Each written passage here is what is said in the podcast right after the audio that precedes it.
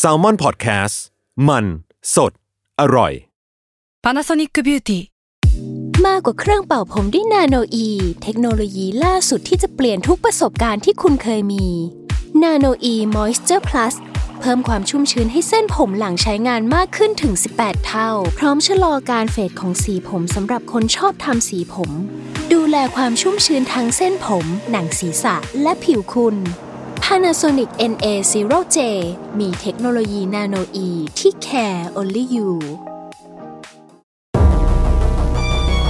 ทฤษฎีสมคบคิดเรื่องลึกลับ สัตว์ประหลาด ฆาตกรรม ความลี้ลับที่หาสาเหตุไม่ได้ เรื่องเล่าจากเคสจริงที่น่ากลัวกว่าฟิกชั่น สวัสดีครับ ผมยศมันประพงศ์ ผมธัญวัฒน์อิพุดม นี่คือรายการ Untitled Case สวัสดีครับ ครับผม ยินเอ้ยไม่ใช่นะ โอ้ยหืมขัดกันแต่ต้นคลิปโอ้โห สวัสดีครับ ยินดีต้อนรับเข้าสู่รายการ Untitled Case ตอนที่ 70 ครับ 70 แล้วนะครับ เออ นี่ อายุ เฮ้ ใช่ไหม เมื่อกี้ผมฝืนนะ ผมผม ผมบอกเลยว่าเป็นครั้งแรกที่เข้ารายการมา 70 ตอนอ่ะ ผมไม่พูดคำว่าครับผมอ่ะ ผมพูดแค่ว่ายินดีต้อนรับเข้าสู่รายการนันทเคสพิโซดที่ 70 ครับ เนี่ย ผมหยุดไปแค่นี้เว้ยคือคือมันแสดงถึง วิวัฒนาการนะ ว่า 70 EP แล้วในที่สุดผมก็เลิกพูดคำว่าครับผมในทันที ครับผม เฮ้ยเฮ้ยโอ้โห แย่งกูอีกโอเค วันนี้เรามาอยู่กันในธีมเลยพี่ทัน Netflix รีวิวครับ จริงๆ ผมตั้งชื่อให้มันน่าสนใจกว่านี้คือ Netflix หรือว่า Netflix ยังไงต่อ อ่ะอ่ะอ้าวไม่อ้าว แค่นั้นเองเหรอ เออมันมันแค่ชื่อตอนนะ ผม ว่า คาดหวังมากกว่านั้น พี่ขอโทษ เออเออเราอยู่กันในทีม Netflix Review ก็คืออเวลาว่างเนี่ยที่พวกเราสองคนเนี่ยใช้ใช้อยู่ที่บ้านเนี่ย อ่า มันก็จะมักหมดไปกับไอแอปนี้แหละ Netflix นี่แหละที่มันพอ ใช่ เปิดเข้าไปปุ๊บก็จะมีหน้าหน้าคอนเทนต์หน้าซีรีส์หน้าหนังให้เราเลือกจิ้มเงินเต็มไปหมดเลยอ่ะ เราคิดว่าหลายคนน่าจะมีปัญหาแบบที่เราเคยเจออะคืออ อืม ไปค้างอยู่หน้าแรกนานมากเล เอย อ เลือกไม่ได้ว่าจะดูอะไรกันดีอะ ถ่ายอยู่นั่นแหละถ่ายจนหมดแคทที่เขาเตรียมมาให้แล้วอ่ะยังหาไม่ได้เลย ถ่ายเป็นชั่วโมงยังหาหนังดูไม่ได้เลย ออออออ แต่เราคิดว่าพอมันมีอีพีนี้ขึ้นมา แล้วมันเป็นรายการที่รายการพวกเราอ่ะ มันเป็นรายการที่พูดถึงเรื่องสยองขวัญลึกลับฆาตกรรมใช่ป่ะอะไรคือว่าคนที่ชอบเสพอะไรแบบเนี้ย อืม ก็สามารถเสพสิ่งที่อยู่ใน u n t i t l e Case อ่า ใน ช่ Netflix ได้ด้วยเหมือนกัน ใช่ใช่ เรา ใช่ ก็เลยเลือกกันมาว่ามันควรจะเป็นเรื่องอะไรได้บ้างที่คิดว่า คนที่ฟัง UC แล้วเนี่ย อืม จะสามารถไปฟังหรือไปดูต่อใน Netflix ได้ ใช่ครับ ครับ แต่ก่อนอื่นเดี๋ยวขอบอกที่มาอีกสักอันหนึ่งแล้วกันนะ ครับ ก็คือเมื่ออาทิตย์ที่ผ่านมาเนี่ยครับเราได้ไปทำตอนพิเศษกับทาง Netflix Thailand มาด้วย ครับผม ซึ่งก็จะเป็นคลิปที่เราอัดพอดแคสต์กันเนี่ยแหละ แต่ว่า อ่า ความพิเศษของมันก็คือมันจะมีการถ่ายวิดีโอ ประกอบ เออ การเล่าเรื่องไปด้วย ครับ ไปหาดูกันได้ที่ช anel YouTube ของ Netflix Thailand เลยนะครับ ครับ วันที่ ถ้า วันที่ตอนนี้ออนก็น่าจะมีให้ดูแล้วเนาะ ถ้าถ้าไม่มีอะไรผิดพลาดน่าจะออนแล้ว ใช่ใช่ ครับ ใช่ใช่โอเค แต่ว่าโดยคือเราเล่าไปตอนนั้นนั่นแหละว่าเราหยิบยกซีรีส์ใน Netflix มาเล่าในตอนนั้น แต่ว่าจริงๆมันยังคันปากกับพี่ทัน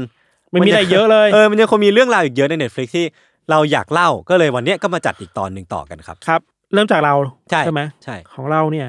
จิบมาห้าเรื่องครับ โอ้โห อะไรวะ เยอะจั งอ่ะ ไม่โฟกัสเลย แว อ่ะ แล้วมาบ่นว่าหาไม่ได้ คือห้าเรื่องเนี่ยก็ เราเลือกจากที่เพิ่งเคยดูแล้วก็ดูมานานแล้ว อ่าอ่าอ่าอ่า แต่หลักๆคือคิดว่าน่าจะเข้ากับเทส หรือรสนิยมของคนที่ชอบเรื่องลึกลับสยองขวัญคดีฆาตกรรมต่าง อืม ๆ ก็เลยไปหามาเรื่องแรกเนี่ยครับ มันเป็นคดีฆาตกรรมเว้ย อืม ชื่อเข้าใจว่าเป็นชื่อหนังแหละ เป็นหนังภาคต่อมันชื่อว่า The Stranger Play at Night เคยดูปะ ไม่เคย แต่ถ้าเราบอกวิชวลยศน่าจะจำได้คือ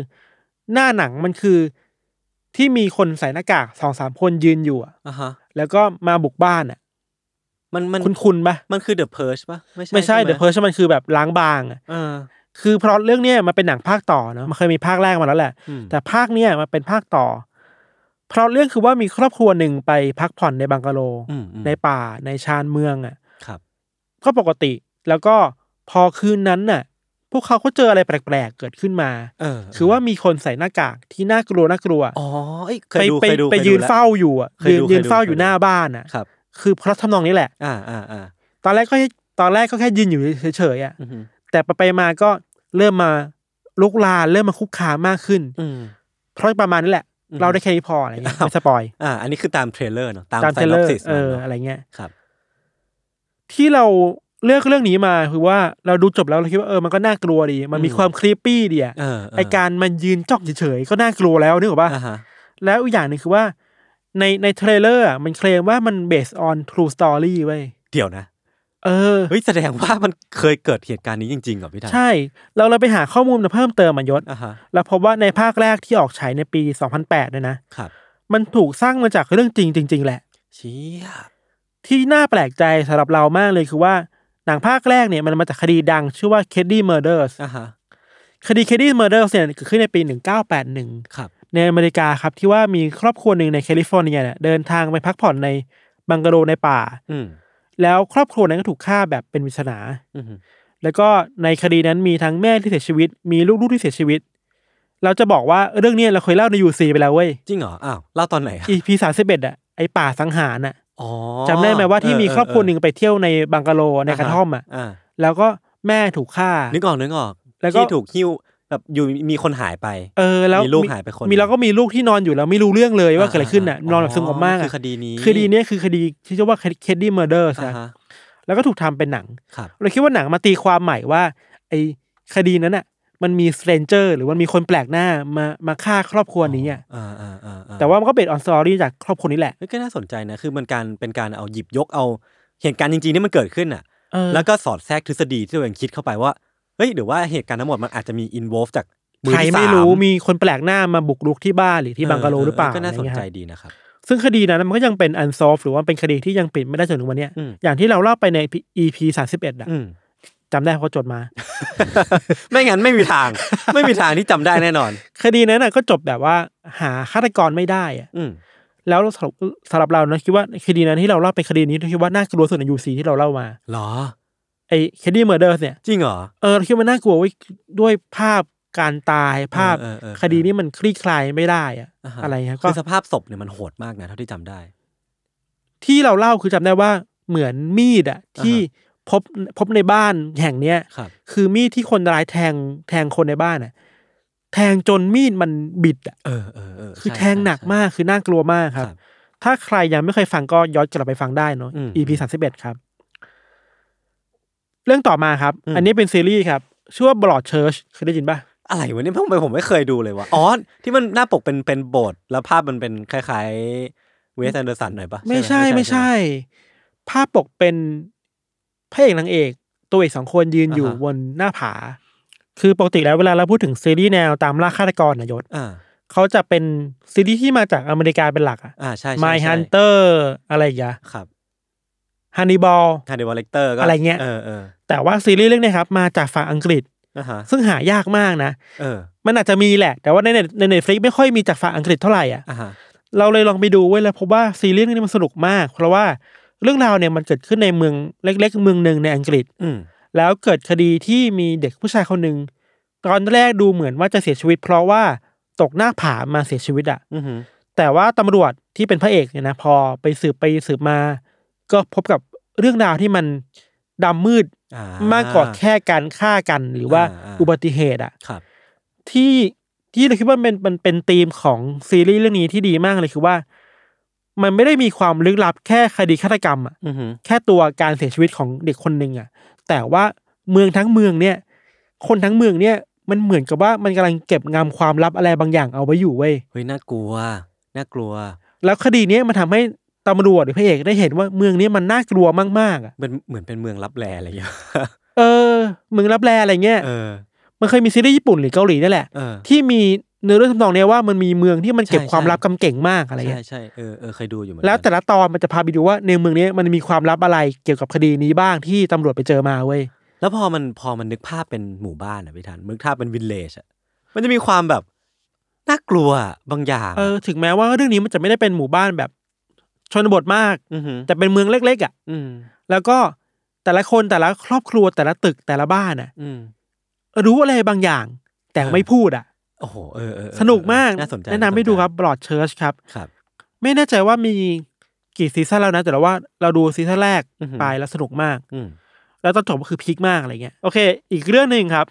อันนี้เป็นซีรีส์ที่แมสหน่อยเลยคิดว่ายศเคยดูคือ ไม่เคยอ่ะ How to Get Away with Murder อ่าเคยเคยก็ได้เคยก็ได้ จริงๆเราก็เคยคุยยศนิดหน่อยเรื่องนี้ใช่ปะ พี่ทันจริง ๆ ผมผมผมพอรู้มาก่อนว่าพี่ทันน่าจะเล่าเรื่องเนี้ยเพราะว่าวันก่อนขับรถกลับบ้านด้วยกัน แล้วก็พี่ทันก็แอบสปอยมาว่าเอ้ยยศเราเพิ่งดูตอนนี้ เรื่องนี้ว่ะ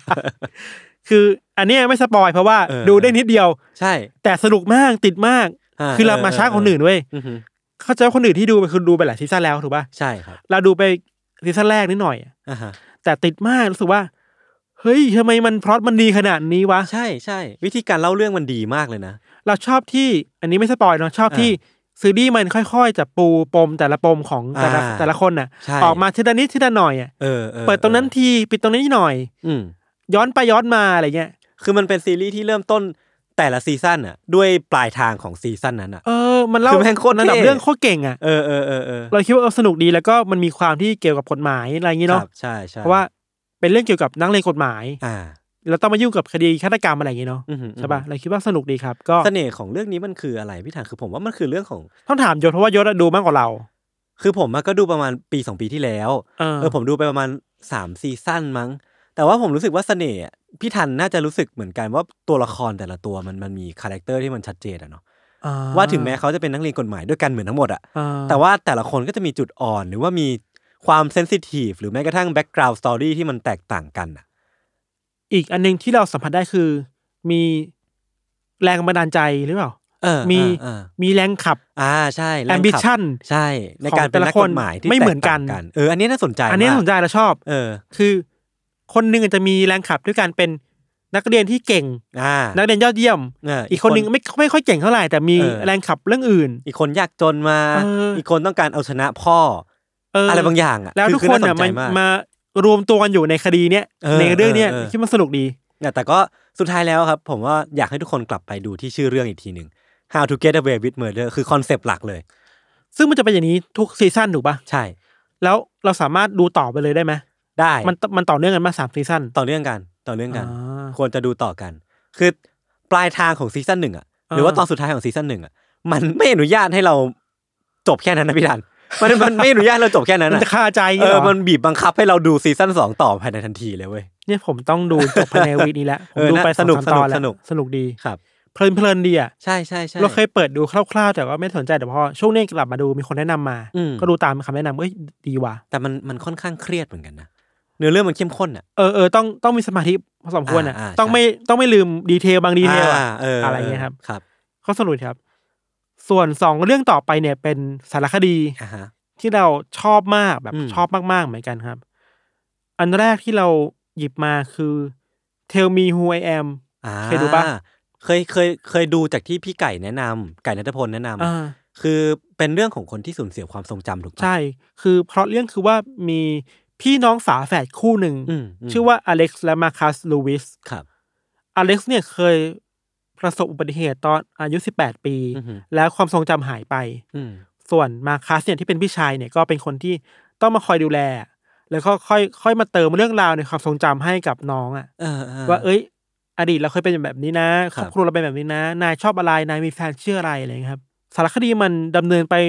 เรื่อยๆเนี่ย อือหือ คือมันจะมีปมหนึ่งที่ถึงแม้ว่า การเติมเต็มความทรงจำ อืม ให้ตัวละครเนี่ย หรือตัวคนจริงในเรื่องเนี่ย อือหือ จะสามารถเติมไปได้ในหลายเรื่องแล้ว อ่า อ่ะ ฮะ เช่นชีวิตความรัก ความชอบ แต่เรื่องหนึ่งที่ความทรงจำของอเล็กซ์มันรู้สึกแปลกๆอ่ะไม่เติมเต็มตลอดคือเรื่องของแม่ตัวเองอ่ะ อืม แล้วเนี่ยเรื่องราวมันต้องขับไปทางนี้แหละว่า อืม ไอความทรงจำที่อเล็กซ์มีเกี่ยวกับแม่ที่มันหายไปอ่ะ อืม มันคืออะไรกันแน่ แล้วทำไมมาคัสถึงไม่ยอมบอก ความทรงจำเกี่ยวกับแม่ให้อเล็กซ์ได้รู้อะ เออเออเออ แค่นี้ก็ลึกลับแล้วนะ ใช่ คือ เป็น missing missing memory ที่แบบเหมือนเป็น เออ จิ๊กซอว์ สุดท้ายอะ ที่ไม่มีใครมาเติมให้สักที ที่ อะเนาะ ที่ไม่ยอมมาบอกกันว่า แล้วแม่ของตัวเองหรือความทรงจำเกี่ยวกับแม่ทำไม คุณไม่ควรจำอะ อืม หรือทำไมเราไม่ควรจำแม่ตัวเองอะ อืม คือแค่นี้มันก็โอ้โห มันก็ ลึกลับแล้วก็ อืม ดูมีความ อืม เฮ้ยหรือว่ามันมีเรื่องราวที่ไม่ชอบมาพากลเกิดขึ้นหรือเปล่านะ อื ครั ม บ อืม สำหรับเราเราคิดว่าสารคดีเนี่ยมันดำเนินเรื่องดีมาก อืมอืม คือมันสลับกันอะระหว่างมาคัสกับอเล็กสลับกันเล่าเล่าไปเล่ามาสุดท้ายก็มาเจอกันใช่ปะแล้วก็ระหว่างเล่าก็มีพวกซิน e มาติกที่ดีอะไรเงี้ยครับ อืมจริงๆผมยังไม่เคยดูอะแต่ว่าจริงๆเมื่อเอาจริงนะเมื่อวานผมเกือบเอาหยิบเรื่องนี้มารีวิวแล้ว เฮ้ยมันดี เออ สนุก แต่ สนุก แต่ก็ดีแล้วล่ะที่ไม่ได้หยิบประชนกัน สำหรับเราคือว่าพอดูจบแล้วสุขว่าใจสลายประมาณนึงอะไรเงี้ยอันนี้ต้องมีดิสเคมเมอร์หน่อยว่าถ้าใครดูต้องเตรียมใจหน่อย ครับ มันมีปม ดำ อะไรบางอย่างที่มันรุนแรงเนาะ ค่อนข้างที่จะดำดิ่งหรือเป เอ ล่า อมืดมืดๆหน่อยอะครับ อ่า ส่วนอีกเรื่องหนึ่งเนี่ย เป็นสารคดีเหมือนกันครับ อันเนี้ยไม่รู้ว่าทุกคนเคยดูหรือเปล่า มันไม่ค่อยแมสเท่าไหร่ชื่อว่า Nobody Speaks ๆ อืม เคยได้ยิน ม่ ชื่อปะ เคยได้ยินแต่ว่าไม่เคยดู คือเรื่องเนี้ยในตอนแรกมันปูว่ามันเป็นสารคดีเกี่ยวกับนักมวยปล้ำคนหนึ่งชื่อดังฮังโฮแกน อ่า ผมไม่ดูมวยปล้ำด้วย คือ อยากแหละ ฮังโฮแกนเป็นนักมวยปล้ำที่ดังมากที่สุดของ WWE เหรอ คนหนึ่ง มีฉายาไหมอะ คลาสสิกมากอะไม่มีแต่ว่าถ้าบอกชื่อน่าจะจำได้กันน่ะ เป็นดาราของยุคสมัยหนึ่งอ่ะ อ่าอ่าอ่า หรือเป็นเบคแฮมของยุคสมัยหนึ่งอ่ะ อ่า ในวงการมวยปล้ำอะไรอย่าง เออ เงี้ย ก็เท่ดีนะ แล้วมันมีเรื่องอื้อฉาวคือว่าฮังโฮแกนเนี่ยไปฟ้องร้องสื่อเจ้าหนึ่งไว้ย ครับ สื่อเจ้าเนี่ยเป็นสื่อที่ออกมาแนวแบบแนวชอบเล่นเรื่องเฉาวโชว์อะ อือหือ แล้วสื่อเนี่ยไปได้เซ็กเทปของโคแกนมา เชี่ย ที่โคแกนไปมีอะไรกับผู้หญิงคนหนึ่ง อ่ะฮะ ในห้องนอน ครับ สารคดีมันก็ตามถามว่าสรุปแล้วสื่อมันควรจะรายงานเรื่องนี้ได้หรือเปล่าอะ อ่าอ่า แต่สุดท้ายมันก็รายงานนะ อ่าฮะ จนกลายเป็นคดีความของโคแกนมาฟ้องร้องว่าเฮ้ยนี่มันเรื่องส่วนตัวของผมคุณไม่มีสิทธิ์อะไรเงี้ย อืม แต่ว่าสารคดีมันก็ตั้งถามหลายอย่างว่าเฮ้ยบุคคลสาธารณะการมีพฤติกรรมที่ไม่ดีอะ อืม พูดได้หรือเปล่านะ อืม สื่อแชร์ได้หรือเปล่าพฤติกรรมที่ไม่ดีของไอดอลหรือของ อืม ซูเปอร์สตาร์ของเซเลบอะไรเงี้ยครับ อืม แต่ว่ามันมีจุดตัดอะไรบางอย่างไว้ยในอีกเครื่องหนึ่งของสารคดีครับ คือว่า ถึงแม้ว่าเรื่องหลักมันคือการฟ้องร้องสื่อใช่ป่ะ อือหือ แต่ว่าสารคดีเนี่ยพอมันมันสืบไปเรื่อยๆอ่ะมันเพราะว่าเบื้องหลังการฟ้องร้องอ่ะ มันมีคนมาอุดหนุนเงิน ให้โฮแกนในการฟ้องร้องสื่อไว้ย เฮ้ย จริงเหรอ เออมันเป็นกระบวนการอะไรบางอย่างอ่ะ เอ้ยน่าสนใจว่ะ ของบุคคลบุคคลหนึ่ง อ่า อ่ะ ฮะอ่าฮะ แล้วบุคคลเนี่ยมีอิทธิพลทางการเมืองมากๆอ่ะ อ่าฮะ แล้วมันก็ตามถามต่อไปว่าสุดท้ายแล้วไอ้ขบวนการแบบเนี้ยมันคือความพยายามที่จะปิดปากสื่อ อ่า หรือเปล่า หรือว่าจริง ๆ แล้วเป้าหมายคืออะไร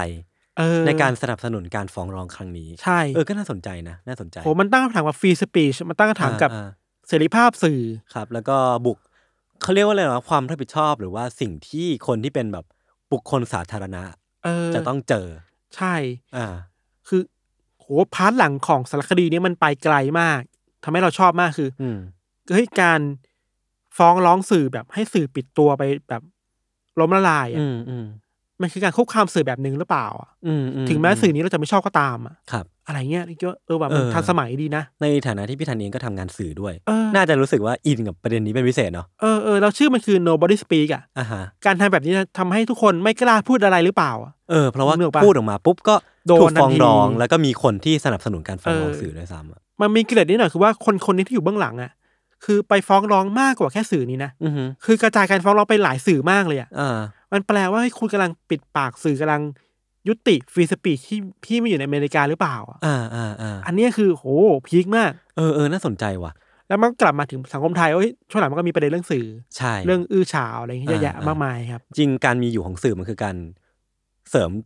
รากฐานหรือว่าเสริมสร้างความมั่นคงของประเทศในในระดับหนึ่งอะใน ใช่ ในรูปแบบหนึ่งเนาะเออ โจทย์มัน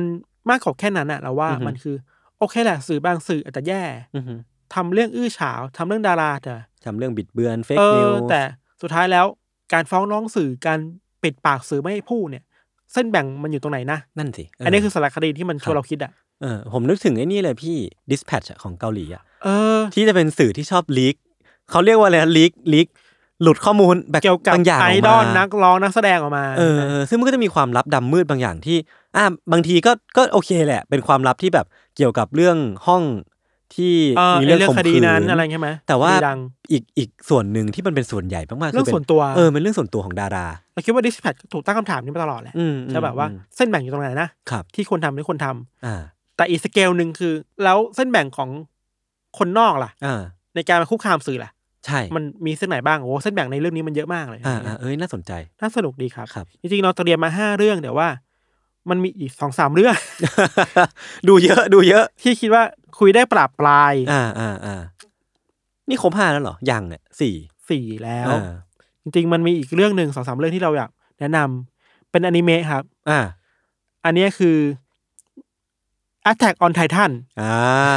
มีพูดถึงไว้ในตอนก่อนนะของ Netflix Thailand ด้วย เออ คือเราคิดว่าที่อยากหยิบมา ถ้าพูดถึงเฉยๆ มันจะดูไม่เกี่ยวกับ UC ใช่ป่ะ อ่าฮะ แต่ว่าสปอยปะวะ สปอยไหมอ่ะ สปอยแหละ อ่า อ่ะ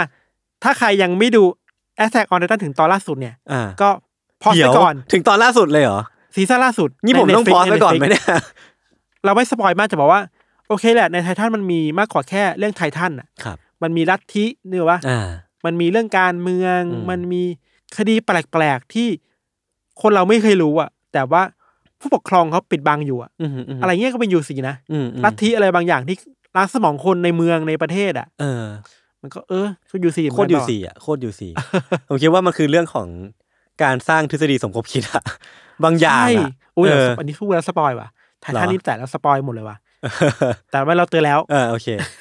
ด่าใครด่าโยนทำไม่หยาด อ่ะเอาอะไรวะผมไม่ได้เล่าเรื่องนี้ เอ้ยแต่จริงๆผมเห็นด้วยกับพี่ทันนะว่าจริงๆไททันอ่ะมันคือการ์ตูนแบบเมตาฟอร์ดีๆนี่เองแหละ เออ มันคือการ์ตูนที่แบบเปรียบเปรยการเมืองชนชั้น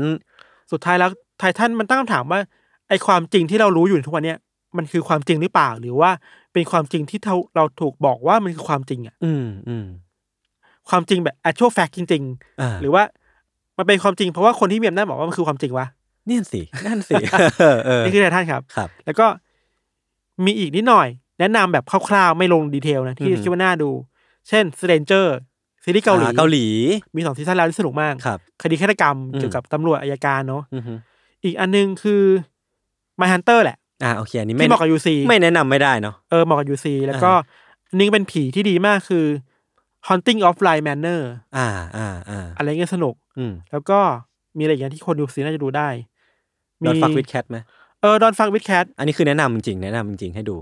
สุดมากอ่ะ อ่า เป็นคดีเกี่ยวกับฆาตกรต่อเนื่อง ครับ อะไรอย่างงี้เนาะ อืม แล้วก็เล่าเรื่องดีมากเนาะ ดีจริง ๆ คือ เออ มันมีมันรู้สึกมีสี่สี่หรือห้าตอนไม่รู้อ่ะ แต่ว่าตอนแรกอะเราพอจะแบบหนึ่งถึงสองตอนแรกอ่ะ เราแบบ เฮ้ย กูเดาถูก กูเดาถูก เออสุดท้ายเดาไม่ถูกเว้ย เออ สุดท้ายตอนตอนท้ายของตอนสองนี่แหละ อืม มัน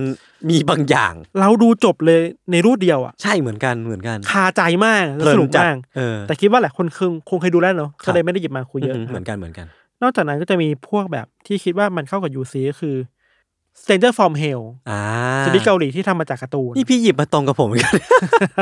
อันนี้คร่าว อ่าอ่า ๆ ประมาณนี้แหละที่คิดว่าอ๋ออีกอันนึงเราเคยพูดในอีพีก่อนหน้านี้หลายอีพีแล้ว อือหือ เป็นหนังชื่อว่าแคม อืม C A M อืม c a m e r a นี่แหละ อ่า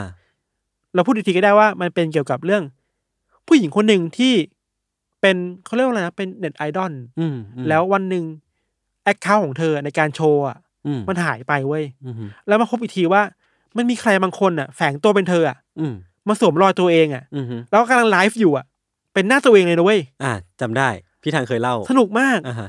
ตอนจบก็ดาร์กมาก อันนี้ อื ก็ อฮึ แนะนำให้ดูครับ ก็ถ้ามีเวลาก็ประมาณนี้แหละ อืม เข้ากับ UC ดี ครับ อะไรอย่างงี้ครั จ บ ริงๆก็มีอีกเยอะเนาะซึ่งก็สามารถกลับมาได้นะ คือคือจริงๆทุกคนก็สามารถแนะนำกลับมาให้เรา ใช่ ได้ ครับ เนาะ หรือว่าเอ้ยพี่ทันน่าดูเรื่องนี้นะพี่ยศน่าดูเรื่องนี้นะครับ บอกมาได้ ครับผม ครับผมประมาณนี้ครับของเราครับ ก็พักฟังโฆษณาสักครู่นะครับ แล้วกลับมาฟังเรื่องเดี๋ยวต่อในเบรกหน้าครับ ครับ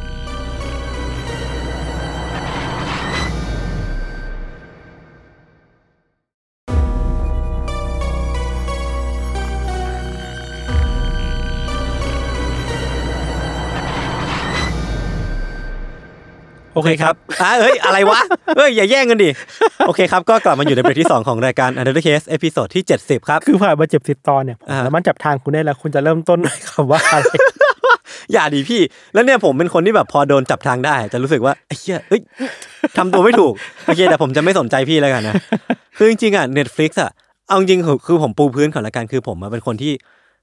สำหรับคนที่อยู่รอบตัว จะรู้ว่าผมไม่ได้ดูหนังเยอะมาก อ่า คือคือส่วนตัวผมจะเป็นคนที่ชอบเล่นเกม ชอบอ่านหนังสืออะไรพวกนี้มากกว่า ครับ คือหนังเนี่ยจริงๆ ดูน้อยถ้าเทียบกับคนอื่นเนาะ แต่ว่าก็ก็ดูมาพอสมควรโดยเฉพาะใน Netflix อ่ะ อืม แล้วก็วันเนี้ยก็จะมาเมนชั่นเรื่องที่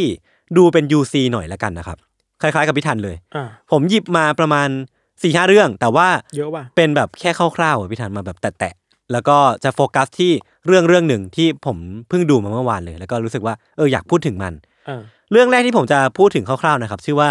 The Alienist อ่ะพี่ธันเคยเห็นไหม อ่าเราดูไปสองสามตอนเอง เออเออเออคือจริงๆอ่ะตัวเซตติ้งหรือว่าตัวที่มันบังคับให้ผมดูอ่ะคือคือความเท่ของตัวละครเว้ยคือคือมันเป็นความใส่สูตรตลอดเวลา มันคือย้อนยุคหน่อยถูกป่ะ เออมันมันเกิดขึ้นในปี 1896 ครับ ครับ มันเป็นเรื่องเกี่ยวกับคดีฆาตกรรมต่อเนื่อง อืม ซึ่งมันก็จะมีการอิน o l v ฟระหว่างตำรวจ หรือว่า ใครก็ตามที่เป็นนักสืบอ่ะ แล้วก็ที่มันน่าสนใจอีกอย่างคือคือช่วงนั้นนะครับมันเป็นไทม์ไลน์ที่มันซ้อนทับกับการการมีอยู่ของซิกมันฟรอยด์ เป็นเชิงจิตวิเคราะห์ข เอ อง อ ฟลอ คือ ร์นี้ป่ะ ใช่ คือมันเป็นการที่ในยุคนั้นอ่ะ การสืบสวนอ่ะ มันไม่ได้มีการเอา criminal psychologist อ่ะ มาเกี่ยวข้องด้วย แต่ว่า อ่า ในคดีเนี้ยมันมีการที่เชิญ criminal psychologist คนหนึ่งอ่ะมาช่วยในการสืบคดีด้วย อืม ซึ่ง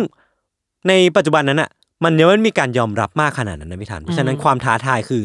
นอกจากความยากของคดีแล้วอ่ะ criminal psychologist เองก็ต้องพยายามที่จะ proof ตัวเองต่อหน้าตำรวจ หรือว่าต่อหน้า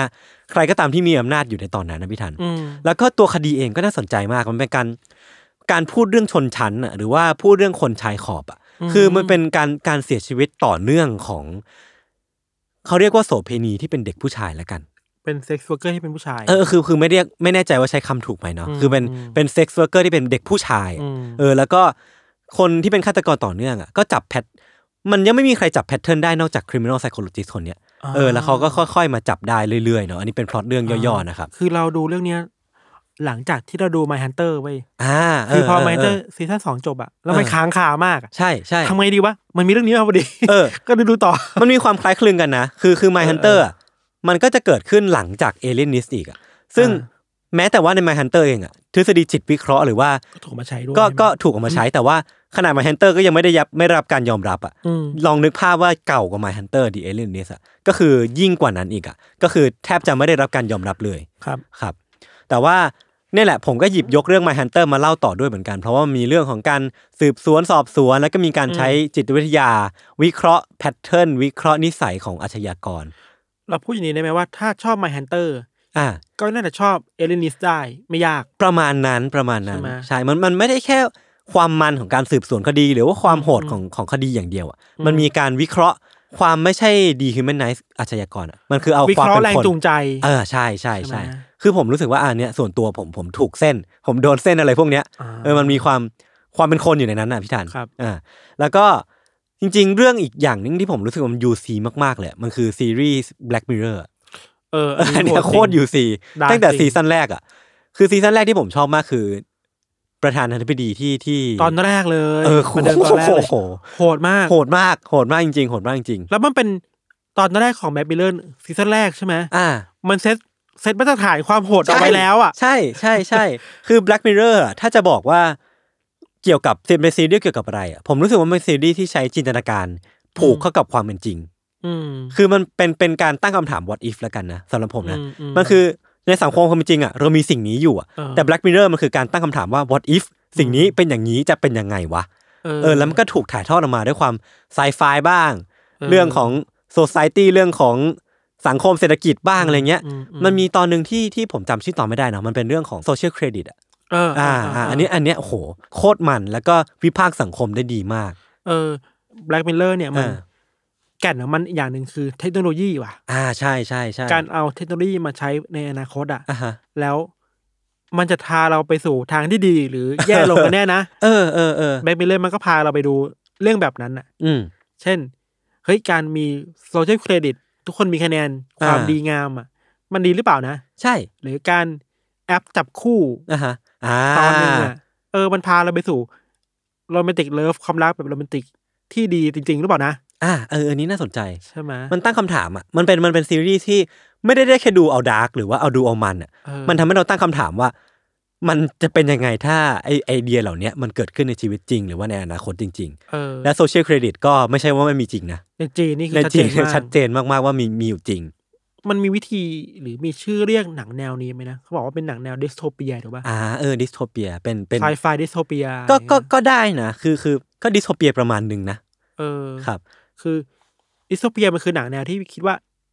มองมอง มองโลกในแง่ลบอะ ในแง่ลบไปก่อน อ่า นะ อ่าอ่า เอ้ยมันแย่จริงนะ แต่ว่าไอความดาร์กของเรานะสำหรับเราที่เราดูแบล็กเมเดอร์เราคิดว่ามันดาร์กมากคืออ อ่าฮะ เฮ้ยอะไรบางอย่างที่เราคิดว่ามันอยู่ในหนังแล้วมันอยู่ในอนาคตอ่ะ อืม เฮ้ยเราเดินเข้าใกล้สิ่งเหล่านี้มากขึ้นเรื่อยๆแล้วนะ เออใช่ใช่ใช่ใช่ บางอย่างเราเคยเห็นในซีรีส์แบล็กมิลเลอร์แต่ว่า เฮ้ย มันจะมาจริงแล้วนะในโลกจริงอ่ะ เออ นึกออกปะ ใช่ มันผมผมรู้สึกเหมือนพี่ทันเลยเว้ยว่า จริง ๆ อนาคตที่ Black Mirror นำเสนออะมันไม่ใช่อนาคตอันไกลโพ้นนะ มันใกล้มากเลยนะ ไม่อนาคตอันใกล้อ่ะเออ บางเรื่องมันก็มันก็กลับมาแล้วนะหมายถึงว่ามันมันโผล่มาแล้วนะ อือหือ ในโลกปัจจุบันนี้อะไรเงี้ยโอเคแหละ ถ้ามีคนมาบอกว่า เฮ้ยนายชอบดูเรื่องแบบนี้มันแง่ลบไปหรือเปล่า เออ แต่ว่าคิดว่าในแง่ลบแบบนั้นอ่ะ ภาพดังๆแบบนั้นอ่ะมันก็เตือนสติเราได้ ใช่ใช่ใช่ครับ อีกซีรีส์ที่กำลังจะพูดถึงต่อคือ Unsolved Mysteries ฮะ อันนี้ไม่พูดถึงไม่ได้ แต่ว่าก็จะพูดได้ไม่เต็มปากเพราะผมดูไปแค่สองตอนเอง มีสองซีซั่นแล้วถูกป่ะ ใช่ใช่ใช่คือตอนสองตอนแรกที่ผมผมดูอ่ะ ผมรู้สึกว่ามันเป็นสารคดีนะ อืม ที่เอาเคสจริง ๆ มา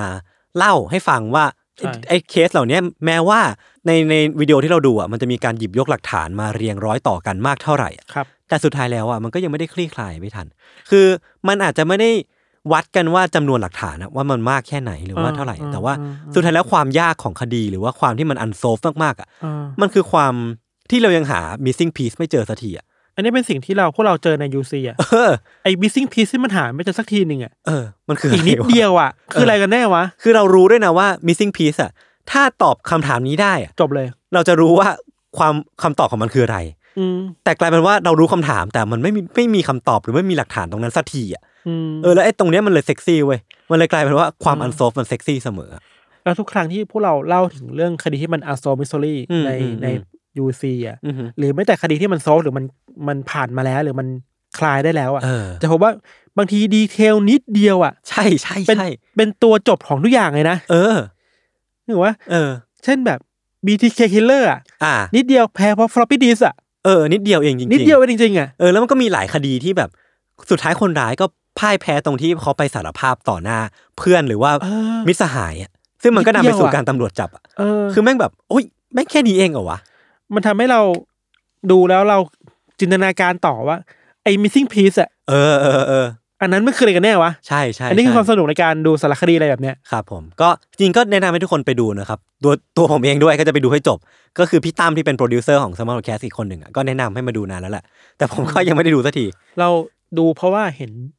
สเตตัสของใครเนาะ อ๋อ พี่หนุ่มตอมอสุขปิชา อ่ะเหรอ พี่หนุ่มเขียน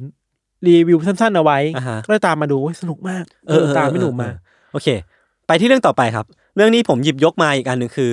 พี่ถามพูดไปแล้วแหละเมื่อกี้ Strangers from Hell อ่า คือเป็นเรื่องของ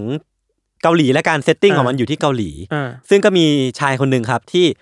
คือตอนแรกอะปูพื้นคร่าวๆแล้วกันไม่ได้ อืม ไม่ได้สปอยมาก อืม แต่ว่าก็จะแบบเปิดเผยในอเรื่องนิดนึงแล้วกัน อ่า แค่ตอนแรกเนี่ยแค่ตอนแรก อืม คือก็เป็นผู้ชายคนหนึ่งที่ชอบการเขียนแหละเป็นนักเขียนเป็นคนแต่งนิยายเรื่องลึกลับ คือ ครับ เวลาพูดถึงตัวละครต่างๆ ในเรื่องอะเขาก็จะมีหยิบยกเรื่องของนักสืบหรือว่าพวกพวกนักแต่งนิยายลึกลับมาด้วยบ้าง เป็นเป็นอีสเตอร์เอ็กเนาะ อืม แล้วก็คือนักเขียนคนเนี้ยคือยังไม่ได้เจริญรุ่งเรืองมากในอาชีพตัวเอง เป็น เป็นดาวรุ่ง อ่า เป็น ก็ มือใหม่ เป็นมือใหม่ละกัน อ่า เป็นมือใหม่ละกัน แต่ว่ายังตกงานละกัน ครับ แล้วก็มีรุ่นพี่คนหนึ่งชวนเข้ามาทำงานที่โซล อืม แล้วก็เขาก็เนี่ยก็เดินทางพกพกกระเป๋าเดินทางมาใบหนึ่งแล้วก็ย้ายมาอยู่ที่โซล อืม ซึ่งพอย้ายมาอยู่เนี่ยสิ่งแรกที่ต้องตามหาคือที่พักที่มัน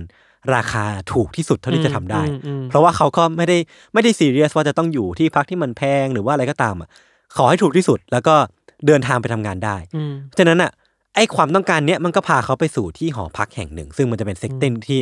จะใช้อยู่ในทั้งซีรีส์นี้เลย อืม เออ แต่ว่าความความสนุกของมันหรือว่ากิมมิกเล็ก ๆ ของเรื่องที่ผมรู้สึกว่ามันมันน่าสนใจอ่ะคือตัวละครเอกเนี่ยครับ อืม เขาอ่านหนังสือเรื่องหนึ่งชื่อว่า Metamorphosis ของฟรานซ์คาฟกา ครับ ซึ่งพอผมไปตามอ่านนะพี่ทัน ผมรู้สึกว่าแก่นหลักของของ Metamorphosis อ่ะ อ่ากั กับแก่นหลักของ Strangers from Hell อ่ะแม่งใกล้กันมากเล คื ย อ เว้ย ยังไงอ่ะเราไม่เคยอ่าน คือเมตา m อ r p h พ s ิสอะพี่ทัน มันเป็นการเล่าเรื่องของผู้ชายคนหนึ่งที่ อ่า อยู่มาวันหนึ่งอะเขากลเขาก็กลายเป็นแมลงเว้ย อ่าฮะ เออคือกลายเป็นแมลงที่ช่วยเหลือตัวเองไม่ได้ แล้วก็ อ่า ต้องขังตัวเองอยู่ในห้อง เพราะว่า อ่า ถูกครอบครัวขัง แมลงเป็นแบบ literally แม จริ ล ง ง จริงๆแมลงกลาย ใช่ ร่างเป็นแมลงนี่เหรอ แมลงเลยแมลงสาบ อ่า เลยก็ว่าได้ คือ อ่า คือมันไม่ได้ อ่า บอกหรอกว่าเป็นแมลงอะไรเนาะ อ่าอ่า แต่ว่าผมจะไม่สปอยละกัน แต่ว่า อ่า เมตา m อ r p h พ s ิสเนี่ยความน่าสนใจของมันคือ พอตัวเอกถูกกลายเป็นแมลงใช่ไหม อืม เขาก็จะได้แต่ฟังเสียงว่าคนข้างนอกห้องตัวเองอะทำอะไรบ้าง เออว่าแบบเป็นเสียงของคุณพ่อคุณแม่ที่กำลังทะเลาะกัน เป็นเสียงของน้องสาวที่กำลังเดินเอาอาหารมาให้ เป็นเสียงที่ความความบอบช้ำความรอยแผลความอะไรสักอย่างอะที่มัน อ่า เกิดขึ้นข้างนอกนั้นอ่ะ อ่า เขาจะได้ยินมันทั้งหมดเลยเว้ย อ่า แล้วพอกลับมาดูที่ Stranger from Hell ตัวเอกที่ขังตัวเองอยู่ในห้องแคบๆอ่ะ อ่า เขาได้ยินหมดเลยเว้ยว่าห้องข้างๆทำอะไร หรือว่าตรงโถงทางเดินอะทำอะไร มองเห็นว่าใครทำอะไรกันอยู่ ใช่ผมรู้สึกว่า Stranger from Hell อ่ะหยิบเอาแก่นตรงเนี้ยของ Metamorphosis อ่ะมาเมตาฟอร์ละกันมา อืม มาทำให้มันกลายเป็นแก่นหลักของเรื่อง หรือว่าความน่ากลัวของเรื่องได้อย่างดีมาก มม เออก็ ม สมมุติว่าใครที่จะอยากไปดู Stranger from Hell ผมแนะนำว่าให้ไปดูก่อนก็ได้ แล้วก็ค่อยมาอ่าน Metamorphosis ของ Franz Kafka อืม ต่อ ก็จะรู้สึกว่ามันเชื่อมโยงกันดีอ่ะ มันมาจากเว็บตูนด้วยนะ อ่าใช่ใช่ ใช่ไหมขอ จริงผ ก ม หลี เริ่มอ่านจากเว็บตูนก่อน เราไม่เคยอ่านเว็บตูนเลยเห็นเห็นเห็นน้องที่ออฟฟิศดูกัน คือ านกัน ลายเส้นแม่งหลอนมาก ลายเส้นน่าก ลัวมากจริง เราเราคิดว่าสิ่งหนึ่งที่มันมีความเป็น UC มาก ๆ ใน Stranger from Hell อื อะ อหือ คือว่า เวลาเราพูดถึงคนคนหนึ่งที่ทำอะไรแย่ ๆ ลงไปอ่ะ อ่าอ่า เราบางทีปัจจัยภายในมันก็มีส่วนแหละ อืม แต่ปัจจัยภายนอกล่ะ อ่า ที่เป็นส่วนผสมให้คนคนหนึ่งกลายเป็นคนที่น่ากลัวขึ้นมาได้อะ เออเออเออ มันมาจากอะไรได้บ้าง ใช่ บริบทแวดล้อม อืม เดี๋ยววะ เออ มันเยอะมากเลยนะ ที่พี่ธันพูดเมื่อกี้คือคือเป็นสิ่งที่ผมว่าคนสร้างหนังเรื่องเนี้ยหรือว่า Stranger from Hell เรื่องเนี้ยต้องการที่จะพูดเรื่องนี้เว้ย ชื่อไทยมันคือนรกคือคนอื่น เออว่ะ ใช่ปะ ชัดเจนเลย ชัดเจนเล น ย รกคือคนอื่นใช่ปะชื่อชื่อไทย ใช่ใช่ แต่ ใช่ ว่า ใช่ ถ้ามองกลับกันหน่อยแล้วว่า แล้ว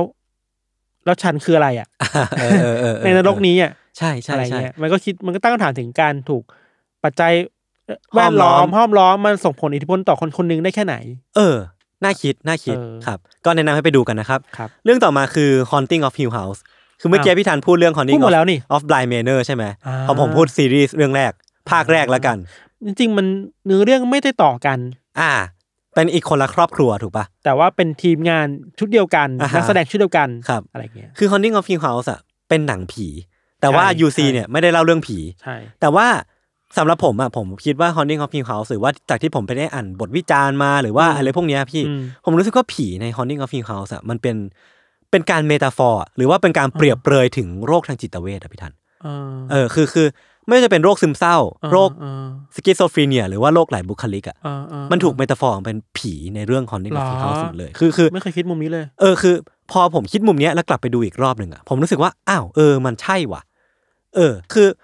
ครอบครัวฮิวเฮาส์เนี่ยหรือว่าครอบครัวของฮิวเนี่ย อืม มันมันไม่ใช่ครอบครัวที่ปกติอะมันเป็นครอบครัวที่มีปมแล้วกัน แล้วก็เป็นปมที่ค่อนข้างที่จะใหญ่ด้วยอ่ะแต่ว่าปมเหล่านั้นน่ะมันถูกถ่ายทอดออกมาเป็นเรื่องของผีซะมากกว่า อืม ฉะนั้นน่ะพอเราออกมาถอยออกมาดูในแง่ของที่มันมันอาจจะเป็นโรคทางจิตเวชก็ได้ ที่มันก่อสร้างร่างผีเออมา อ่า เออ ก็เป็นไปได้ คือพล็อตคร่าวๆสำหรับคนที่ไม่เคยดูเนาะ อ่ะฮะ มันคือครอบครัวหนึ่งย้ายไปอยู่ในคฤหาสน์ อ่า หลังใหญ่หลังหนึ่ง ครับ แล้วก็เจอผี ใช่แค่นั้นเอง เรื่อย เออ ๆ แต่ข้างในดีเทลมันอ่ะโหมีอะไรเยอะแยะมากมายเลย เออ มันเป็นเรื่องของปมของครอบครัว มาก เออ แล้วก็ความบาดหมางอะไรบางอย่าง ระหว่างพี่น้อง ครับ อะไรเงี้ยแล้วก็นอกจากในเชิงเนื้อหาเราคิดว่าโปรดักชันมันดีมากเว้ย สวยมากภาพสวยมาก แล้วอันนี้พูดเลยก็ได้ว่าไม่สปอยหรอกเนาะคือว่า อือหือ มันมีอีพีหนึ่งที่เป็นลองเทคอะ อือหือ ลองเทคสิบห้าทีหรือครึ่งชั่วโมงอะ เอ้ยเออเออใช่ใช่ใช่ใช่ โอ้โหโคตรมาสเตอร์พีซเลยอะ คือคือผมยังจำติดตาว่าแบบ เอ้ยมัน เป็นลองเทคที่ดีมาก ดีมากดีมาก ลองเทคแบบ แล้วเราเราไปดูเบื้องหลังอะ อ่ะฮะ คือตอนแรกเราเราคิดเราชั่นใจว่า เอ้ย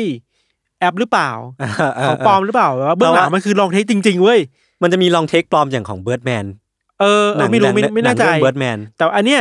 เบื้องหลังมันคือเฮ้ยของจริงว่ะ เออเออเออ มันลองเทคแบบโหดจริงว่ะ อือฮึ แล้วมันดีงามมากเลย อืม เพราะว่าคลาสสิกแล้วก็ ความน่ากลัวของผีก็น่ากลัวนะ อ่าใช่ แล้วถ้าคนที่ชอบดูหนังแนวผีในบ้านอ่ะ โอ้โห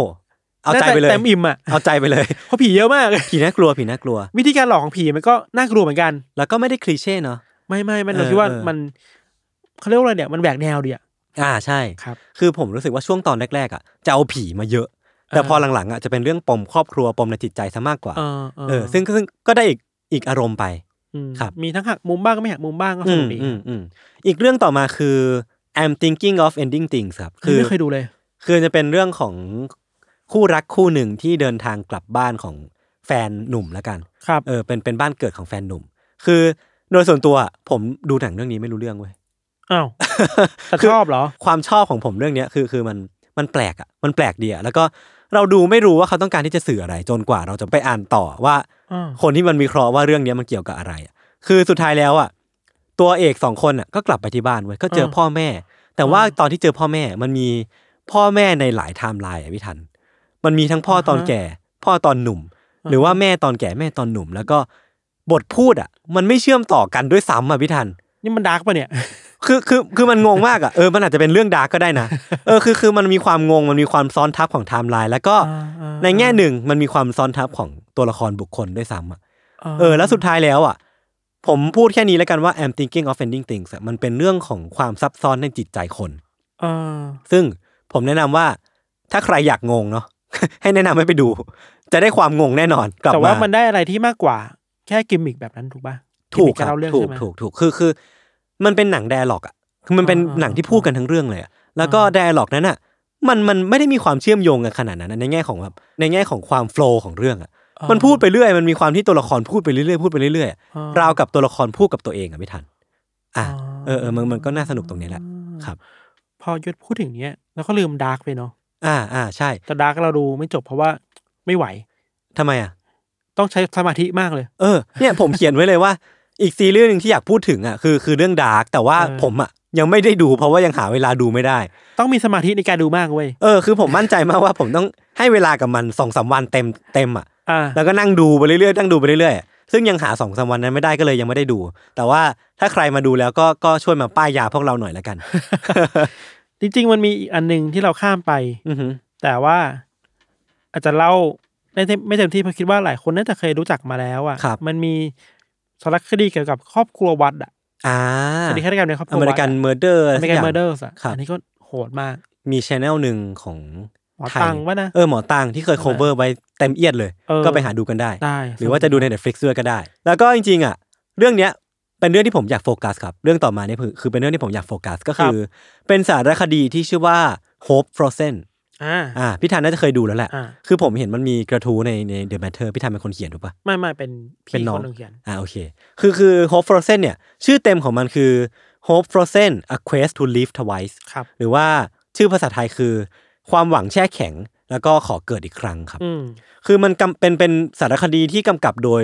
คุณไพลินวีเดล อืม คือถ้าถ้าเข้าใจไม่ผิดนะครับเขาน่าจะเป็นนักข่าวด้วย แล้วก็เป็นผู้กำกับด้วย เข้าใจว่าไงนะ เพราะฉะนั้นวิธีการเล่าเรื่องอ่ะมันจะมีความเป็น journalistic อ่ะมันจะ เป็น มีสาวคาร ม คดีเชิงข่าว อ่าใช่ มันจะมีความเอาฟุตเทจข่าวของเมืองนอก หรือว่าแม้แต่สื่อที่เขายกหยิบยกมาใน ในสารคดีเรื่องเนี้ยก็จะมีชื่อที่เราคุ้นหูกันอย่าง BBC อืม The Guardian หรืออะไรพวกเนี้ยก็จะอยู่ในเรื่องนี้ทั้งหมดเลย อืม มันเป็นสารคดีที่มันบันทึกเรื่องราวของครอบครัวนวรัตน์พงศ์ครับ ครับ คือครอบครัวเนี้ยประกอบไปด้วยคุณพ่อที่ชื่อว่าสาธร อืม คุณแม่ชื่อว่านารีรัตน์แล้วก็ลูกชายคนโตชื่อว่าแมทริกซ์แล้วก็ลูกสาวคนเล็กที่ชื่อว่าน้องไอซ์ครับ คือน้องไอซ์เนี่ย ชื่อของเธอเนี่ยแปลว่าความรัก คือภาษาจีนหรือว่าภาษาญี่ปุ่นน่ะ อ่า แปลว่าความรักเลยนะ ไอใช่ไหม เออ น้องไอละกันน้องไอ คือสาเหตุที่คุณพ่อเนี่ยตั้งชื่อว่าน้องไอเนี่ย เพราะว่าพี่ชายที่ชื่อว่าแมทริกซ์เนี่ยต้องการได้อยากมีน้องสาวมากๆ หรือว่าอยากที่จะให้น้องคนเนี้ยเกิดมามากๆอ่ะ เพราะฉะนั้นพอเธอเกิดขึ้นมา กลายเป็นว่ารอยยิ้มของเธอหรือว่าตัวตนของไอเนี่ย กลายเป็นสิ่งที่ทุกคนในครอบครัวเฝ้ารออไม่ว่าจะเป็นพ่อแม่หรือว่าแมทริกซ์เองหรือว่าญาติญาติๆหรือว่านานาเองก็ตามอ่ะ พอเธอเกิดขึ้นมา น้องไอที่แปลว่าความรักเนี่ย กลายเป็นแสงสว่างที่เติมเต็มครอบครัวนวรัตน์พงศ์ได้อย่างดีมากๆอ่ะ ครับ เหมือนเป็นเคมีที่ทุกคนเฝ้ารอให้เกิดมาสักทีหนึงครับ แต่อยู่มาวันหนึ่งครับ คุณพ่อเนี่ยก็ไปทำงานที่หัวหินพิทันแล้วว่าคืนนั้นเนี่ยเขาเกิดฝันร้ายขึ้นมา ว่าอาจจะมีอะไรบางอย่างเกิดขึ้นกับครอบครัว อ่าฮะ คุณพ่อเนี่ยก็เลยโทรกลับมาบอกแมทริกซ์ว่าให้ไปปลุกน้องสาวที่ชื่อว่าน้องไอเนี่ย ให้ตื่นขึ้นมาเพราะว่าเขากังวลมันจะเกิดอะไรขึ้นกับเธอ เออ แต่ปรากฏว่าพอแมทริกซ์เนี่ยไปปลุกน้องไออะปลุกไม่ตื่นอะ อืม เออปลุกยังไงก็ไม่ตื่นเว้ยคือไม่ว่าจะพยายามปลุกแค่ไหนเขย่าตัวแค่ไหนหรือว่ายังไงก็ตามอ่ะน้องไอก็ไม่ตื่นขึ้นมาสักทีพี่ทันเออหลังจากนั้นอ่ะ พอทำการส่งตัวน้องไอไปยังโรงพยาบาลอ่ะ ก็พบว่าเธอเนี่ยป่วยเป็นมะเร็งที่สมองส่วนกลาง ซึ่งจากประวัติของคุณหมอหรือว่าสิ่งที่พูดออกมาในสารคดีอ่ะคือยังไม่เคยมีใครรอดชีวิตจากโรคมะเร็ง ตรงนี้มาก่อนเลย อืม บนโลกนี้ อืม เพราะฉะนั้นนะครับ มันก็เลยกลายเป็นว่าความหวังของครอบครัวที่เกิดมา มันเริ่มที่จะริบหรี่ลงไปเรื่อยๆทุกวันทุกวันนะครับ หลังจากนั้นอ่ะครอบครัวนวรัตน์พงศ์เนี่ยก็พยายาม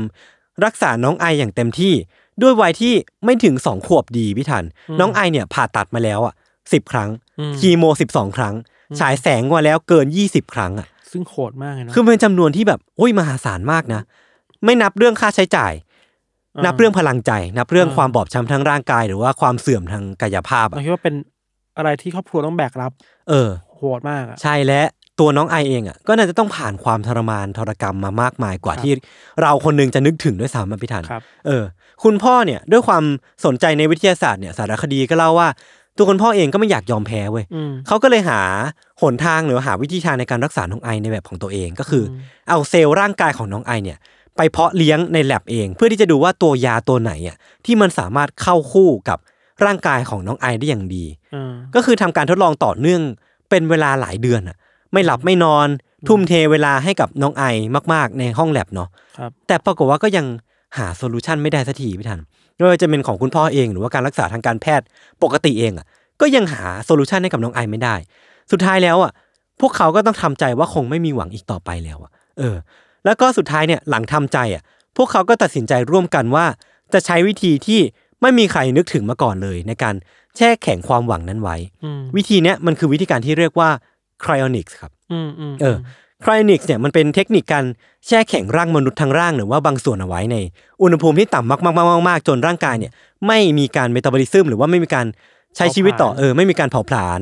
มันเพราะฉะนั้นมันจะไม่มีการเอจจิ้งอ่ะไม่มีการเสื่อมอายุลง เรียกว่าคงสภาพเดิม ใช่ใช่ใช่ใช่ เออ คือพวกเขาก็จะคงร่างที่มันเย็นเฉียบเนี้ยไว้ในอนาคต ครับ ไม่ว่าจะเป็นอีกกี่ร้อยปีสิบปีหรือว่าอีกหมื่นปี เพื่อที่หวังว่าในอนาคตเนี่ยมันจะมีเทคโนโลยีที่สามารถทำให้สมองของไอซ์เนี่ยกลับมามีชีวิตอีกครั้งได้ หมายถึงว่ารอความหวังที่ ใช่ ว่าวันหนึ่งจะมีวิธีการรักษาน้องได้ ใช่ ไหม ใช่ใช่ คือในสารคดีเนี่ยคุณพ่อพูดว่า ไม่ว่าจะเป็นอีกกี่สิบปีร้อยปีหรือว่าอีกกับกี่พันปีก็ตามอะ อืม พวกเขาก็จะรอเว้ยเพราะว่าพวกเขาคงไม่มีความหวังในปัจจุบันนี้แล้วอะ อืม สุดสุดท้ายที่เขาสามารถทำได้คือฝากความหวังไปกับอนาคต อืม ไม่ว่ามันจะไกลแค่ไหนก็ตาม อื เนาะ ม อืม ผมมันทัชเนาะ ใช่มันเป็นความเศร้าอ่ะ คือคอนเซปต์แค่เนี้ยเป็นคอนเซปต์ที่กินใจผมมากๆอะ อืม แล้วรู้สึกว่ายังไงกูก็ต้องดูสารคดีเรื่องนี้ให้ได้อะ เราเราชอบชื่อด้วยแหละ ชื่อมันสะท้อนอะไรหลายอย่างมาก เออ Hope Frozen น่ะเขาเรียกว่านะเก็บความหวังไว้แช่เย็น ใช่ แช่แข็งความฝันไว้ไม่ให้มันหายไปไม่ไม่ให้มันเลือนลางไปอ่ะ เออ คือมันเป็นการตั้งชื่อที่แบบทัชมากๆนะทัชจริง ๆ อ่ะเออ เออ แล้วคือคอน FLICT ในเรื่องเนี้ยพี่ทัน มันไม่ใช่แค่ว่าเป็นคอน FLICT เรื่องของเทคโนโลยี เป็น ครับ คอน FLICT เรื่องของตัวน้องอายเอง หรือว่า อืม ครอบครัวเองอ่ะ อืม มันเป็นเรื่องของศาสนา อืม ความเชื่อ ความรัก ความหวัง อืม ซึ่งมันมีอยู่ในนี้หมดเลยอะก็ไปดูต่อกันได้ ซึ่งทั้งหมดที่เรามาไม่น่าจะสปอยนะ เพราะว่ามันเป็นพล็อตเรื่องเป็นแก่นหลักของ ไม่ เรื่อง แก่นแหละนี่ ครั คิด บ ว่าคนที่เลือกดูหนังเรื่องนี้เพราะว่าเนื้อหานี่แหละ ใช่ใช่ใช่จริงๆมันมียังมีดีเทลอีกเยอะแยะมากมายเลยอ่ะ ก็ อืม ไม่ไม่น่าผิดหวังจากการดูสารคดีเรื่องนี้ ซึ่งจริง ๆ แล้วสารคดีหรือว่าซีรีส์ในในฟลิกที่เป็นของไทยอ่ะ อือฮึ มันก็มีหลายเรื่องที่ดีเหมือนกันเนาะ อ่าอ่าอ่า นึกแบบเร็วๆนอกจากโคฟลอเซนแล้วก็มีซีรีส์ที่เราชอบมากก็คือแบบ Voice อ่ะ อ่า ที่ที่รีเมคมาจาก ที่ เกาหลี คุณ อะ แพนเค้กเล่นใช่ปะ กับแอนดรูอ่ะ อ่าอ่าอ่า โหสนุกมาก แล้วไม่เคยดูเกาหลีแล้วมาดูไทยแบบโอ้โหนี่คือซีรีส์ที่เราชอบมากในรอบปีอ่ะ จำได้ว่าพี่ทันน่ะติดอยู่ช่วงหนึ่งเว้ย ติดมาก เออเออเออ สนุกมากคืออินเตอร์มาก อือฮึ พล็อตดีเล่นนักร้องนักแสดงดี เออ แล้วก็มีอะไรอีกนะที่เป็นไทย เคว้งเหรอ ๆเคว้งเคว้งเราดูไม่จบว่ะ เคว้ง ขอโทษรับ เคว้งผมไม่ได้ไม่ได้ชอบขนาดนั้น แต่ว่าโดยส่วนตัวผมรู้สึกว่าคอนเซปต์มันก็สนุกนะ า เออเออมันมีความเป็นลอสลอสเมืองไทย แต่ว่าตอนหลังๆก็อ่ะนะว่ากัน อ่าโอเค แล้วก็อะไรอย่างที่ใหม่ๆอ๋อล่าสุดเราดูอันนี้เว้ยเราเนื้อออกแล้วลองของ ฮะหรอของของอยู่ในไทย ล ด้วยเหซีรอ รีส์ อยู่ใน Netflix อ๋อจริงเหรอมีด้วยเหรอ มีในเน็ตฟรีครับ สนุกไหม สนุกมาก ไอ้เหี้ยคือลองของเมื่อก่อนอะถ้าไอ้เทียบว่าความกลัวหนังผีที่สุดเมื่อก่อนคืออะไรของผมคือลองของนะ เออมันโหดมันโหดเหมือนกันนะ แต่ว่าโหดไม่เท่าคลาสสิกว่ะ อ่า มันมีความทันสมัยมากขึ้น เออเออเออ แล้วก็นักแสดงเล่นดีมาก คือจริงๆ มันจะมีเกร็ดเล็กเกร็ดน้อยเกี่ยวกับเรื่องโฮฟโรเซนที่ผมอยากพูดถึงต่อ มันคือเรื่องของไคลอนิกนี่ยแหละพี่ทัน คือคอนเซปต์ของมันเนี่ยค่อนข้างน่าสนใจมาก แล้วก็ผมพยายามที่จะหาโอกาสเล่าเรื่องไคลอนิกมาหลายรอบแล้วแหละ แล้วก็รู้สึกว่าโอกาสนี้น่าจะโอกาสที่ดีที่สุดแล้วแหละ ค ค รั รับ บ คือการทำไคลอนิกเนี่ยส่วนใหญ่เนี่ยมันจะเริ่มต้นในห้องผ่าตัดเนาะ เพราะว่าพอถูกประกาศว่าเสียชีวิตปุ๊บเนี่ย การดำเนินการที่ดีที่สุดของไคลอนิกมันควรที่จะเริ่มนับตั้งแต่วินาทีนั้นเป็นต้นมาเลย อืม เพื่อที่จะลดความเสี่ยงหรือว่าลดการเสื่อมสลายของร่างกายลงให้ได้มากที่สุดอะเพราะฉะนั้นยิ่งเริ่มเร็วเท่าไหร่ยิ่งดีเนาะขั้นตอนแรกเนี่ย คนที่ทำการไคลอนิกส์เนี่ยก็จะต้องผ่าตัดเลือกเฉพาะสมอง หรือว่าเลือกทั้งร่างไปแช่ไว้ในอ่างน้ำแข็งที่มันเย็นมากๆเนาะแล้วก็จากนั้นนะครับก็จะทำการดูดน้ำที่อยู่ในร่างกายออกไปทั้งหมดเลยอะ หรอ เออเพื่อที่เพื่อที่ว่าอะไรเพื่อที่จะได้เอาสารต้านความเย็นเนี่ย ฉีดเข้าไปแทนทดแทนน้ำในร่างกายเหล่านั้น อ๋อ สาเหตุคือ ตอนที่ร่างกายเนี่ยจะถูกทำให้เย็นเฉียบหลังจากนั้นอ่ะ อ๋อ ถ้ามันมีน้ำอยู่ในร่างกายหรือว่าน้ำอยู่ในเซลล์อะ อ๋อ น้ำเหล่านั้นจะกลายเป็นน้ำแข็ง และน้ำแข็งเนี่ยมันจะทำให้เซลล์เนี่ยหรือว่าร่างกายหรือว่าอวัยวะต่างๆเนี่ยมันถูกทำให้บาดเจ็บอ่ะ อ๋อ จากการแข็งของน้ำแข็งอ่ะ มันจะเสื่อม มันจะเสื่อม เสื่อมลงไปหรือว่า รวมกระทั่งว่าอาจจะกลับมาใช้งานไม่ได้ ถ้ามันเป็นน้ำแข็งเนาะ อ่าอ่าอ่านั่ นั่นกลายเป็นว่าทุกครั้งที่จะทำไคลอนิกอะจะดึงดูดน้ำออกมาทั้งหมดเลย อ๋อ แล้วก็ฉีดสารต้านความเย็นเข้าไปเพื่อให้น้ำเหล่านั้นมันหล่อเลี้ยงร่างกายต่อไปเรื่อย เออ ก็เป็นเรื่องที่น่าสนใจเนาะว่าเฮ้ยกระบวนการนี้มันเป็นกระบวนการที่เรานึกไม่ถึงมาก่อนว่า เฮ้ย มันจะได้ทำมันมีวิธีกรรมวิธีอย่างนี้ด้วยอ่ะ เพื่อถนอม ใช่เพื่อถนอมร่างกาย จากนั้นนะครับพอเอาน้ำในร่างกายออกมาหมดปุ๊บ ฉีดสารต้านความเย็นไปเข้าไปปุ๊บเนี่ยก็ต้องใช้ไนโตรเจนเหลวทำให้ร่างกายเย็นเฉียบ มันมีเขียนเอาไว้ในวิกิพีเดียหรือว่าในซอสต่างๆว่า อุณหภูมิเนี่ยมันจะประมาณลบร้อยสาสิบองศาเซลเซียสอะ อืม ซึ่งมันเย็นมากๆ เย็นโคตร ม ๆเออ แล้วก็จะทำการเก็บรักษาเอาไว้ในภาชนะพิเศษละกัน ที่ ครับ ถูกสร้างขึ้นมาเพื่อเก็บคร y o นิกส์โดยเฉพาะเลย อืม ครับ โดยจากข้อมูลที่ผมไปหามาเนี่ย มนุษย์คนแรกที่ทำการไครอนิกส์เนี่ยคือ ชื่อว่าดรเจมส์ฮีรามเบดฟอร์ด ม คือเขาเนี่ยเป็นศาสตราจารย์ด้านจิตวิทยาที่เสียชีวิตด้วยโรคมะเร็งไต คือเขาเนี่ยถูกแช่แข็งไว้ตั้งแต่เสียชีวิตในปี 1967 อ่ะ ม 53 ปีแล้วอ่ะ อืม เออ คือมันนานมากๆนะนานกว่าที่ผมคิดอีกนะ อืม ตอนแรกผมนึกว่าไครอนิกส์เนี่ยมันจะเป็นเทคโนโลยีที่ค่อนข้างใหม่ ช่วงปีสองพัน เออ แต่ปรากฏว่ามันมันมีมานานแล้วเหมือนกัน ครับ คือตั้งแต่ตอนนั้นจนถึงตอนนี้พี่ทันคำถามที่ผมสงสัยมากๆเลยคือ มันมีมนุษย์คนไหนไหมที่กลับมามีชีวิตได้หลังจากที่ถูกทำครอนิกส์ไปแล้วอะ ซึ่งคุณคนนี้ก็ยังแช่แข็งอยู่ปะ ใช่ก็คืออา ฮะ ตั้งแต่ตอนนั้นจนถึงตอนนี้ก็ยังไม่มีมนุษย์คนไหนที่กลับมามีชีวิตได้หลังจากถูกทำครอนิกส์เลย ถึงตอนนี้เราจะตอบไม่ได้ แต่ถ้าเป็นอีกยี่สิบปีสามสิบปีสี่สิบปีอ่ะ เออ อาจจะตอบได้แล้วหรือเปล่าวะ ใช่ใช่ใช่คือ ใช่ไหม ในอนาคตอันใกล้เนี่ยอาจจะยังไม่มีหวัง เพราะว่า อืม มันยากอะมากๆอะในการที่จะทำให้คนที่ถูกทำครอนิกส์เนี่ยจะกลับมามีชีวิตอีกครั้งหนึ่ง อื มันยากยังไง ความยากเหล่าเนี้ยมันถูกเล่าไว้ในโฮฟโรเซนหมดแล้ว แต่ว่าผมก็ไปหาข้อมูลเพิ่มเติมแล้วกันว่ามันยากยังไงเนาะในการที่จะดึงคนกลับมาจากการถูกแช่แข็ง ม คือพี่ธันลองนึกภาพว่าฟองน้ำฟองหนึ่งเนี่ยมันมีน้ำอยู่เต็มไปหมดเนาะ ม แล้วพอเราดูดน้ำจากฟองน้ำออกมาเนี่ย อื มันก็จะฟีบลงถูกปะ ม เออไอการฟีบเหล่านั้นอ่ะ มันแปลว่าโครงสร้างของฟองน้ำเนี่ยมันถูกพังทลาย พอลองนึกภาพว่าฟองน้ำนั่นน่ะเท่ากับสมองอะพี่ทัน พอเราดูดน้ำออกมาหมดเนี่ย โครงสร้างที่มันพังทลายมันหมายถึงสมองส่วนต่างๆ เซลล์ต่างๆที่อยู่ในสมองไม่ว่าจะเป็นไซแนปส์หรือว่าตัวรับเส้นประสาทหรือว่าเส้นประสาทเองก็ตามอ่ะ อืม มันก็จะถูกพังทลายหมดสิ้นเลยอ่ะ เออ เพราะฉะนั้นพอมันจะกลับมาทำให้มันมีชีวิตอีกครั้งหนึ่งไม่ทัน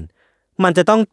รู้ว่าสมองแต่ละส่วนอ่ะ หรือว่าไซแนปแต่ละส่วนเนี่ยมันเชื่อมโยงกันยังไง เพื่อที่จะทำให้สิ่งเหล่านั้นมันกลับมาเชื่อมโยงกันอีกครั้งหนึ่งอ่ะ อ๋อ เออ มันก็เลยกลายเป็นว่าถ้าเราจะทำการ reanimating อ่ะ หรือว่าเป็นศัพท์ที่